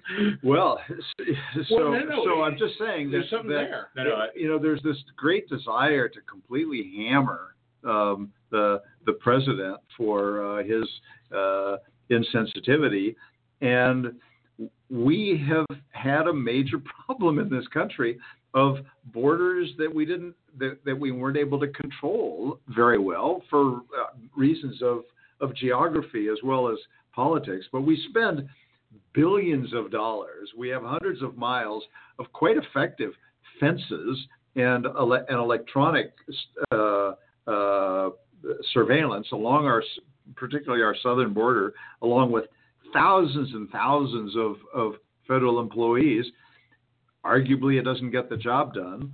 The Mexican economy has improved, so fewer Mexicans were coming across, and some number were returning because there were greater economic opportunities. Part of the the after effect of NAFTA, Right. the evil NAFTA, uh, North American Free Trade Agreement. Um, most of the, the, the ones coming now are coming from Central America, from three countries Salvador, Guatemala, and Nicaragua. And they are fleeing by and large violence. And, Created by the same gangs that we talked about earlier, MS-13. right and if and and and so it's they're they're they're technically they're referred to as economic migrants but it's not just a better e- economic opportunity they're looking for but in some cases if they have young boys who are going to be grabbed and enlisted or young girls who might be kidnapped and trafficked um, there's a desperation to it but there's a process for what you do when you come. If you want to get in from outside the country to try to get brought in as a refugee, or if you can get into the country and then uh, apply no, you apply for asylum, and then if you're if you're in America, you apply for asylum, and you have to demonstrate to the satisfaction of U.S. government authorities that you are at risk of personal persecution, Right. that your life is at risk, and and we we get a, a fair number of people that way. It's just that this deportation business has been ongoing for a long time. It's not new. Would it have been safer for this president? Okay. Would it have been safer for Trump to push DACA, the Deferred Action for Child Arrivals, uh, as opposed to straight out pathway to legality? I, I don't know, honestly. Uh, I, you know, there's such a there there's been such a an upwelling. Because we didn't hear about DACA at all I, I- I don't know. during this process. There's been such an upwelling of, of, of anti-immigrant immigrant uh, sentiment in this country in, in the last year or so. You know, I, I don't know. I, you know, the, I think what you saw last night were the public, um, were were the the beginnings of the public um, understanding that this, along with healthcare, is not an easy problem to solve. It's got some fairly interesting dynamics to it and interesting facets to it, and that one one policy, one law is not going to solve them all. And at the risk at the risk of further inflaming um, the, the situation, uh, he's got to be very very careful in, in what he does to go forward, what, what he does going forward. You and I the other night, you know, Justin and I were out at a social event, and we saw, you know, I think, you know, what what ugliness with regard to immigrants looks like firsthand here in Washington D.C. right across the street. So there's a there's a palpable What was it? No, we'll, we'll, we'll, we'll do it off air. palpable uh, event, and and I think that that what needs to happen in the near term is you know we basically got to come to some sort of conclusion on what's the best best way to handle this, and the communication of it has got to be precise and accurate. Alan Moore. Um, the the the the DACA question did come up, the, the Dreamers question, these kids, at the president's press conference, and he acknowledged in his response that this is a really difficult, challenging, tough issue, and that was the first clue that you you knew because it wasn't obvious that he was going to was going to going to uh, issue an executive order that that would have superseded the the President Obama's, but it showed he was paying attention, struggling, wrestling. So it was the first hint that yeah, maybe DACA he won't he won't touch. What was huge yesterday though in that meeting was that then he's not talking not talking about kids. He's talking about About the, adults, the- yeah. the adult illegals who've been here for a long time, not short time. There's this sort of how about the last couple of years? They're clearly targets, but the longer you're here, the greater your roots. If you've been honest and your taxes are paid, um, then then there's a you're you're thought of differently, you're treated differently. The president under under the Obama administration, you were treated differently, and the and the big effort to reform immigration law that the the, the so-called group of eight or whatever it was in the in the Senate a few years ago, they all treated these folks differently. And the fact that the president indicated a willingness to think about that, not a pathway to citizenship, but But a pathway to but legalization Right. that, that that that would occur. That was huge. And and and uh, so what, what what we're seeing again, it's not just healthcare that's complicated. He's realizing that everything's complicated. Mm-hmm. Absolutely. Gee, Yep. immigration law is complicated, and and it's political, and you've got to know what you're doing. We got if a you're gonna caller. Venture in those waters. And caller from the 909 area code. You're on with Backroom Politics. What's your question? Hello, hi. Um, I actually don't have so much a question as much as um, I'm. My name is Suzette. I'm calling from California, and um, I think that Trump was just touching bases, letting people know that he's not the ogre, the evil, horrible person that the media has made him out to be, as well as the other side of the aisle. And I think that he actually conveyed his sentiments as far as I want to be everybody's president and not just one side, and I'm not this horrible, evil person that I've been made out to be. And he was genuine, I thought. That's, that's a very valid point. I think that we're seeing that, according to one CNN poll, seven in ten uh, viewers of the speech last night felt that President Trump was sincere and that it was a turning point that he actually came across as uh, presidential. Uh, caller, thanks for calling. Hope you'll continue listening to the show. Thank you. I will. Thank you. Thank you. Yeah, let me just just just add something to that. The remember most people don't watch these speeches, but almost everybody hears about them, and so how they're talked about becomes part of the the, the people's uh, reaction to it, and so it'll take a week or two before we we we get some uh, some poll reaction. He was so low in the polls um, that that it's it's hard not to see him Well- uh, getting a bump. Well, not, yeah. not not least of all, I don't know if anybody paid attention to what what happened on Wall Street today, but the Dow That went up 500 went, points. no, it was 300 at the 300. close, Oh, but about 300? 1.5 percent. Um, and so anybody who doesn't pay pay, pay attention to politics but is watch is, owns owns any stock via pension plan or personally or however um, thinks, wow, there's something going on here. That that is certainly positive. I What- will what- say, I actually what- thought people were nicer on the metro this morning. well, hold on. With, with, with that comment, Well, I, well, I All right. want to say one last thing Okay. about what the, what the caller said. She because because she made this this comment that that that he's not as bad as the press makes him out to be, and you know we we don't bash the press here, but but to to blame the press for all of Donald Trump's press. We're going to I- talk about that I think in the is, is a mistake, and we'll we'll we'll, we'll talk about that because it's the press doesn't make the stuff up. They take the raw material that the president provides. We're going to we're going to he- talk about that a- when we come back. We are going to talk about the disjointed relationship between the administration and the media right now.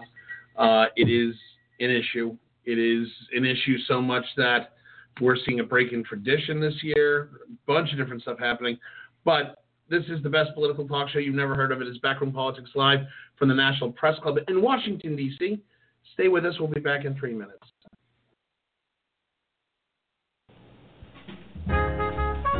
This is Backroom Politics, live on Blog Talk Radio.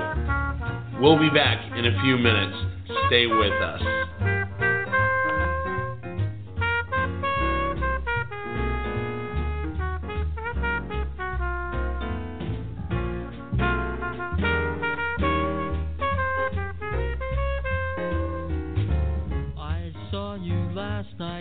Got that old feeling. When you came inside, I got that old feeling. The moment that you danced by, I felt a thrill. And when you caught my eye, my heart stood still. Once again, I seemed to feel that old yearning. And I knew the spark of love was still burning. There'll be no new romance for me. It's foolish to start, for that old feeling is still in my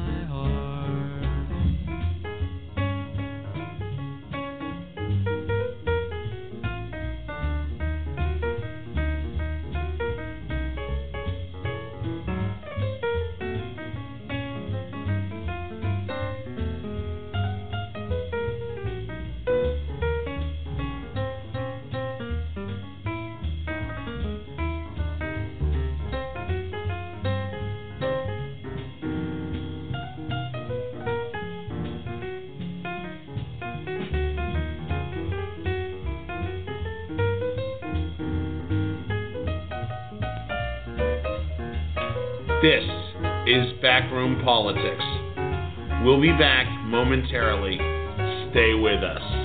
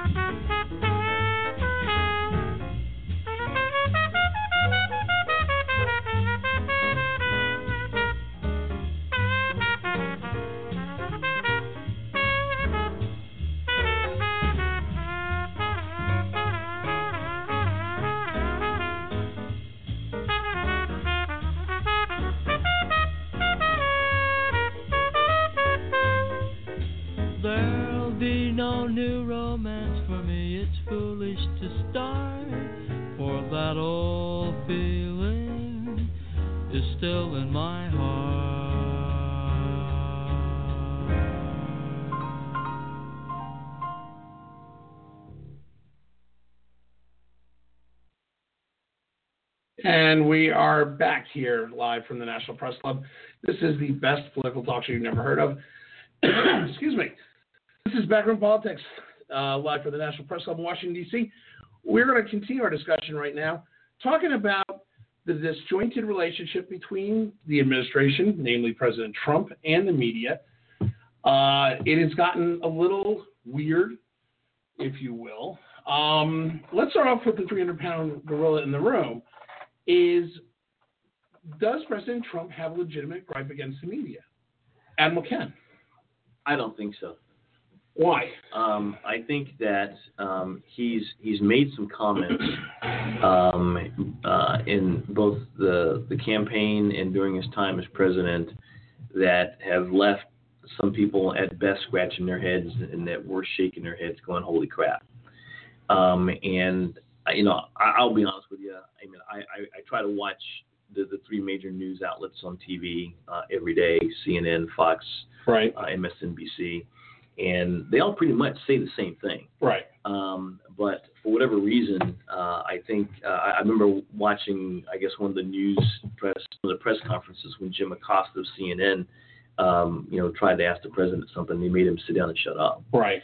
Uh, and I think at that point, CNN basically was was, was put on notice that they, they, they weren't going to get to be part of the party anymore. For the most part, if they didn't watch themselves, and they didn't pull back. Right. I think, quite frankly, um, um, this this this this creation of in in uh, publication of this term fake news has gone too far. I think you know any. I think there. I think some people would say fake news is anything negative that you might say about President Trump, whereas real fake news is stuff that people make up. And most of the things that I've seen on all three of those news outlets were not made up, and uh, and and they were trying to hold the president accountable for his words or for the act, or words and actions of people on the team. Alan Moore, the uh, the administration, namely Sean Spicer and the communications section at the Oval Office, uh, this past week. Witch hunt? Well, they they barred CNN, AP, and the New York Times from a uh, briefing.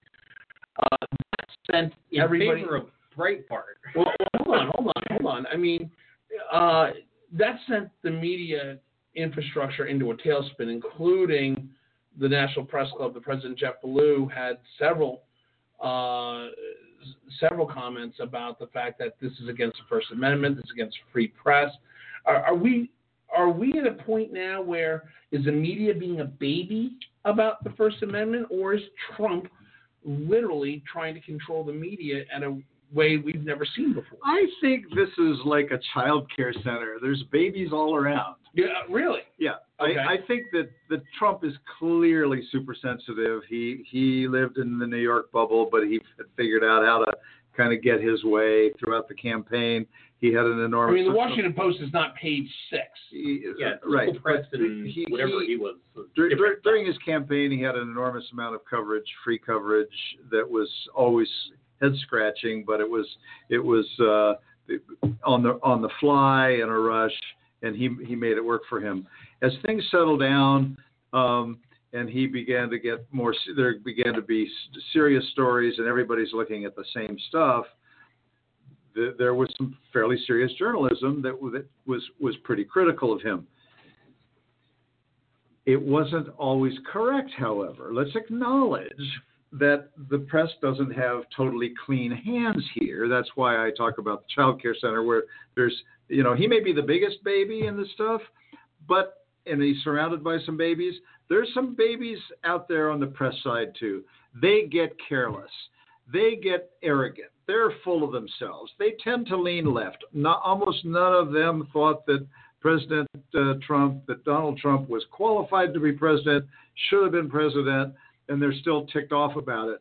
Um, and so they have made some mistakes that are not trivial. I mean, they seem small. You may you may remember at the very beginning there was a couple of reporters who announced that the the the, the bust of Martin Luther King that was in the Oval Office had been removed. Right. It was sitting there. The the reporter didn't see it. That raced out through social media uh, and all over the country. Oh my God, he hates black people because he took the Martin Luther King uh, bust out, um, and the bust was had never been touched, hadn't been moved, and but damage was done.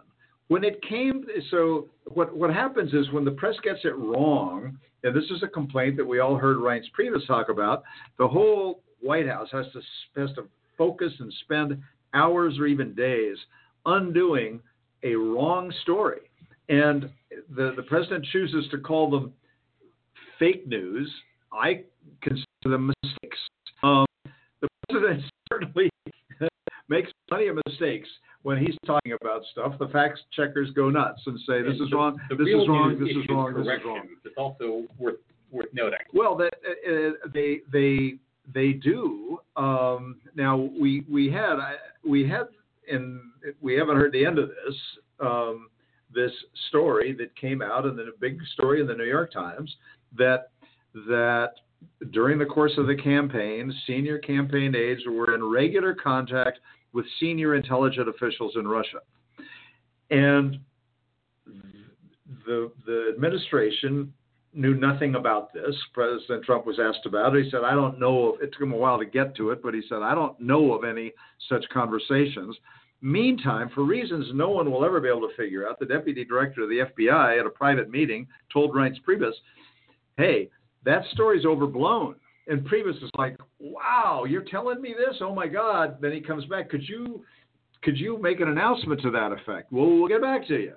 And they kept alive the possibility that the FBI might say something. Everything the- about that conversation was improper. Worth then, noting. then the FBI came back and said, you know, we can't be responding to every press story and be, be calling balsams and strikes. So they said no, but Priebus said, do you mind if I talk about it? They said no. So Priebus goes on the, the talk shows and said, this is what I've heard. And then Priebus tries to get other people in the intelligence community to talk about it. It all started with it all started with a leak or two, which sounds like they might have been an exaggeration. This is always a problem. And then it was compounded by the fact the problem was compounded when Deputy Director McCabe decided to tell Priebus, yeah, that, that, that those stories are overblown. The White House was spending all this time on it, wanted some help with it, and and the next thing you know, the White House is being accused of trying to use these these senior intelligence people for political ends. I I didn't if, if I'd been in the White House and and saw that thing unfold that way, I'd have been asking the same things. What I don't understand is why McCabe just thought it was a, a smart thing to say But this- but this that New York Times story, that front page story is overblown. because this- he wants to be director of the FBI after, after Comey. Comey. Yeah, that that could be. But, but Yeah, the bottom line that's here gonna is, work out. but, but the bottom Not line now. here is that we have a situation where there is a credibility gap between the media and the White House Communications Office, the White House and the media in general. Uh, this week, President Trump announced that he would not be attending the White House Correspondents' Dinner, uh, something that took a lot of people by surprise.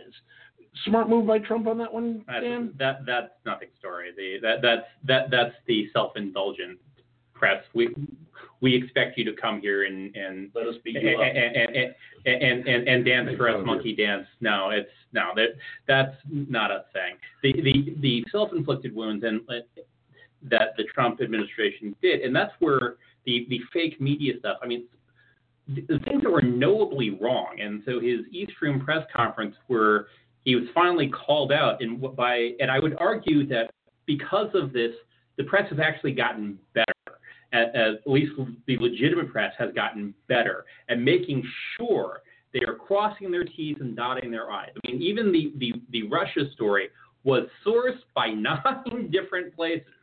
So that's pretty impressive. And a different Russia story. A different Russia Sorry, story. not the yeah, one I was yeah, talking a different about. Russia story. Yes, please. Was was so I, I would argue they've gotten better. So when President when President Trump had his East Room press conference and said, you know, I had the biggest electoral victory, and CNN reporter said you had uh, 307 electoral votes, where in fact Obama had this many. Bill Clinton had this many. It wasn't CNN. It was CBS. Oh, CBS. Uh, well, CBS. He wouldn't have asked. C- CNN wouldn't have had the chance. That's correct. and to, to which to which the president shocked, and this is something he had said repeatedly for more than a month, that nobody nobody on his staff had corrected him on, which is even more baffling to me.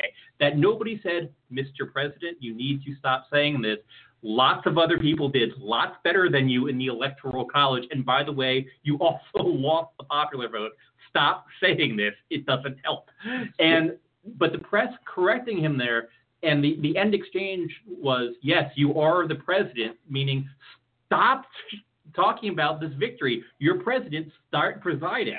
So that was a, a useful exchange, but still shocking that that statement lived on so long and was not internally corrected. If it wasn't for the press, he'd still be saying it. Admiral Ken. I am surrounded um, by wonderful people. Yes, they are. Right now you are. yes, Right they now are. you are. Yes, they are. They're, they're wonderful people, and a good number of them are Trump supporters.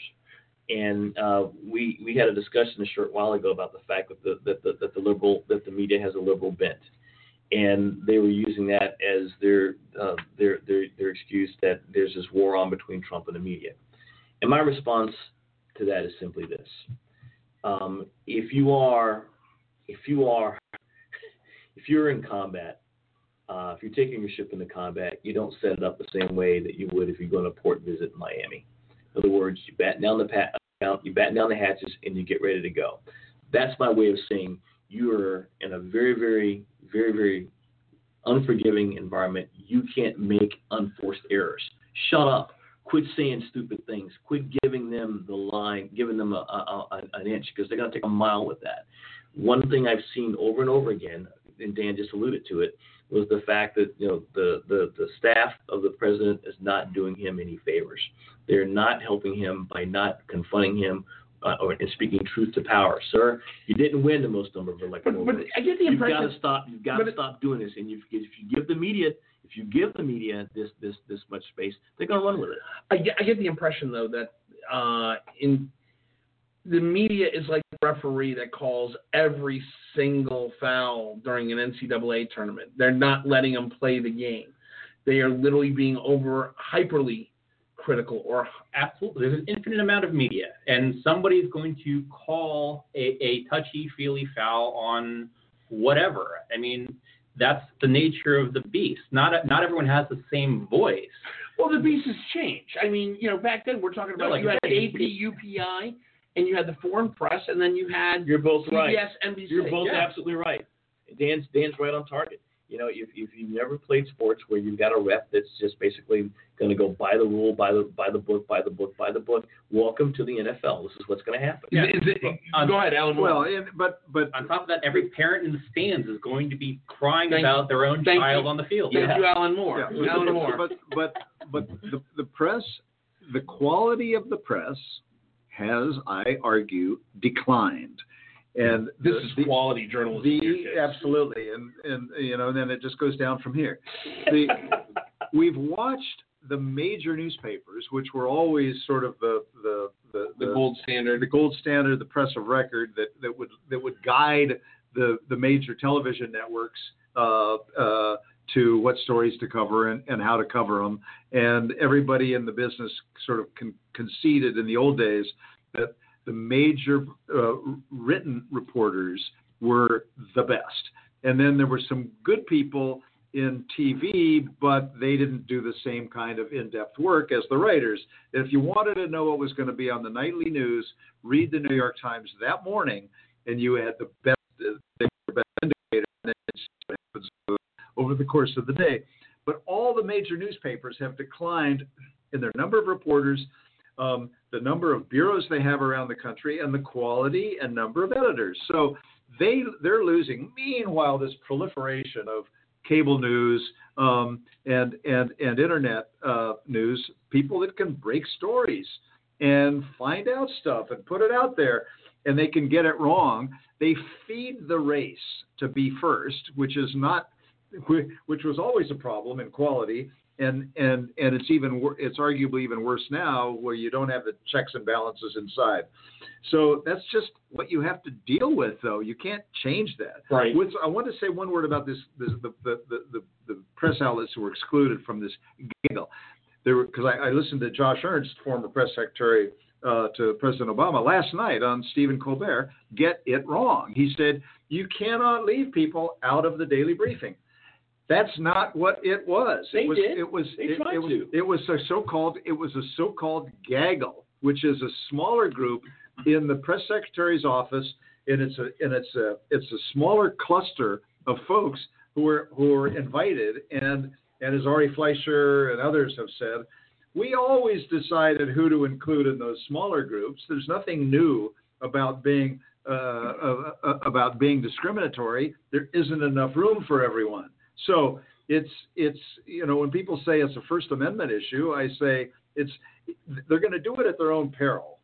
It, if they're they're just going to make enemies, and do you really want the New York Times, CNN to be your enemy? AP really well. AP decided to to stay out in sympathy, In sympathy to CNN. because CNN and the Times were were excluded. The the the, the administration's going to learn this stuff. They're going to learn that as so I think it was Mark Twain so long ago said, never make an argument with people who buy ink by the barrel. Right. They will just keep hammering you, hammering you, hammering you.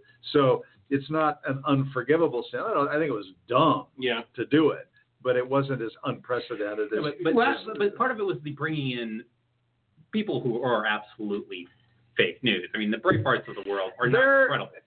Oh Why not? Jesus! Come Why on, not? Dan. You know now what's gonna we're gonna we're Are we, we're, we're hold gonna on, hold label on. Are, everything are, in are we credible? as fake news. We're not news. We're commentators. But I mean, are we are we credible? I mean, people people obviously I- listen to our show. I, and- I would argue we're more credible than Breitbart. We don't have the list, with the, the followers that Breitbart does, but yeah, they were more credible than them. But the Times would put us to shame in a heartbeat. Well, and I, I mean, I'm not going to stand here and defend the Breitbart, but they, but you're falling into the same trap, which is, well, them. I Them, mean, they're all fake news. they're all ri- they're they're all mostly right. They're mostly opinion too. They get some stuff. They do reporting. They get some stuff right. They get stuff wrong. They uh, No, but produce some really But- but- inflammatory, but it's one of the strange things, stuff. It was one of the things that I said earlier that real press will actually, it might not be as fast, and the the the truth uh, won't get out of the starting gate when a lie gets around the world. That quote lives out there. However, real press will go out of their way to at least attempt to issue the correction. Fake press does not. All right, let me go around the table because we're coming up to the end of the show. Uh, is the relationship between the White House and the media going to be the same going forward? Alan no, th- yesterday helped a lot. Admiral Ken, concur with Alan. He's a very wise man. Dan Lipner. We'll wait and see when the next hiccup occurs. The correct answer is yes. They will come back together until the Trump administration does something Kumbaya, silly. buy the world of Coke. They'll do something stupid. That's the correct answer. Hey, it is within 10 minutes, and now it's time for a new part of the show that we've started here recently. It's What Didn't We Cover? And this goes around the table to say what stories did we not touch on during the past two hours. Alan Moore, what didn't we well, cover? so the so the big story we didn't touch, um, partly because of the nature of our show and what happened uh, last night, is the disaster at the end of the Academy Awards. Uh, here, here, in here, where where where La La Land was announced as the winner, and it turned out to be you wrong. want political commentary, you listen to us. You want Well, Hollywood, you go watch So, CNBC. so it, the the the uh, the big loser here in Washington, the Washington Post has a has a you know worst week in Washington. I think the worst week uh, this week we go to PricewaterhouseCoopers, PricewaterhouseCoopers. the the major accounting firm that's been doing the uh, the the, the balloting and no counting more. for, for decades, and had this uh, this senior partner who messed up. He was uh, the problem for him was not only did he mess up and hand the wrong envelope off. Once there was a, the mistake was announced, they didn't jump Too on it. busy and fix taking it. creepy Yeah, pictures. but the, during the but the dude also was uh, was tweeting inappropriate, you know, pictures, sort of intrusive pictures of, of winners. He's been doing it for a long time, and and that person will never be at a Academy So, Award show again. PwC announced today. PwC may be able to. Well, PwC maintain. announced today that the both of them, the two, are never going to work the Oscars again. Well, that announcement came out. Breaking news. So I, they're done. I had, I'm sorry to be to be echoing the official announcement, although it was pretty obvious once you knew what happened that that that the guy was done. He was done. and whether the woman was or not, who knows? She's done too, apparently. But uh, uh, But and, congratulations to Moonlight. And congratulations to Moonlight and uh, and this guy this guy Cullen who who screwed up. He he's the biggest beneficiary of, of last night's show because at least the the The focus came off the Oscars. the Oscars. surprise Yeah. of, of a good job by the president. took What do we miss? if you're in an airport and someone asks you to crack a joke against somebody, just no.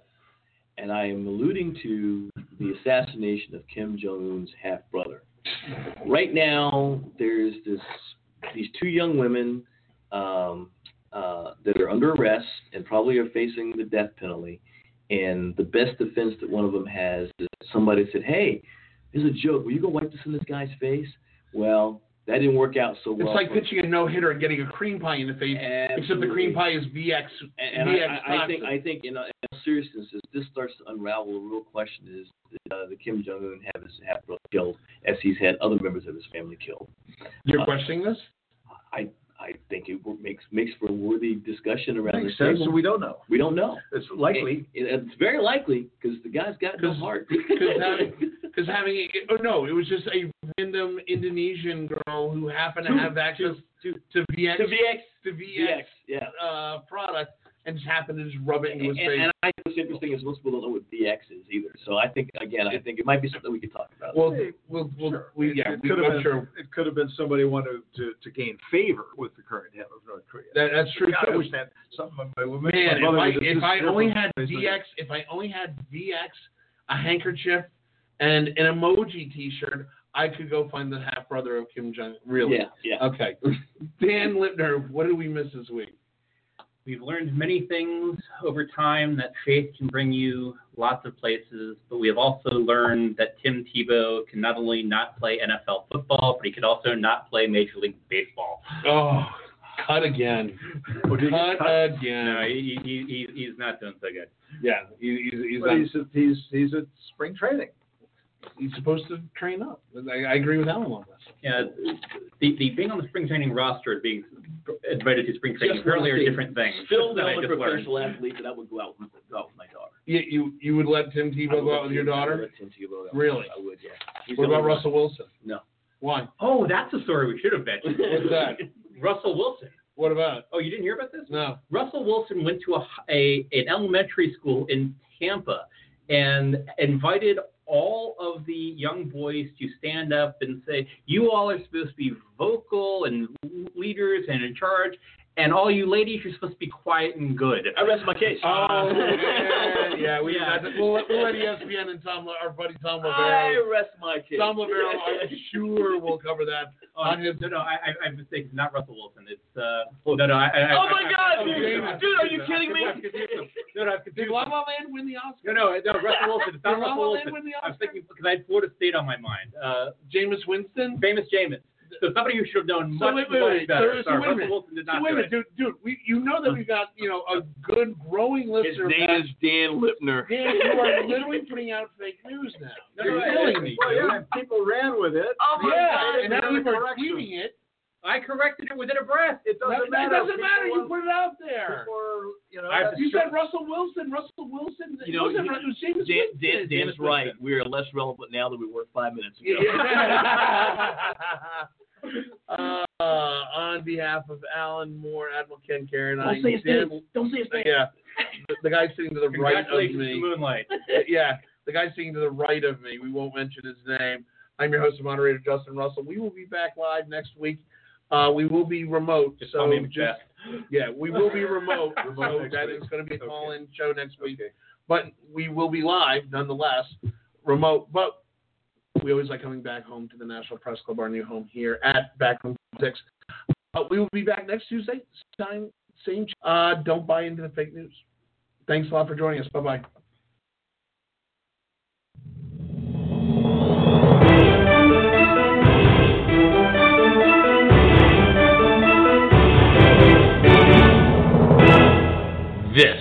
Is Backroom Politics.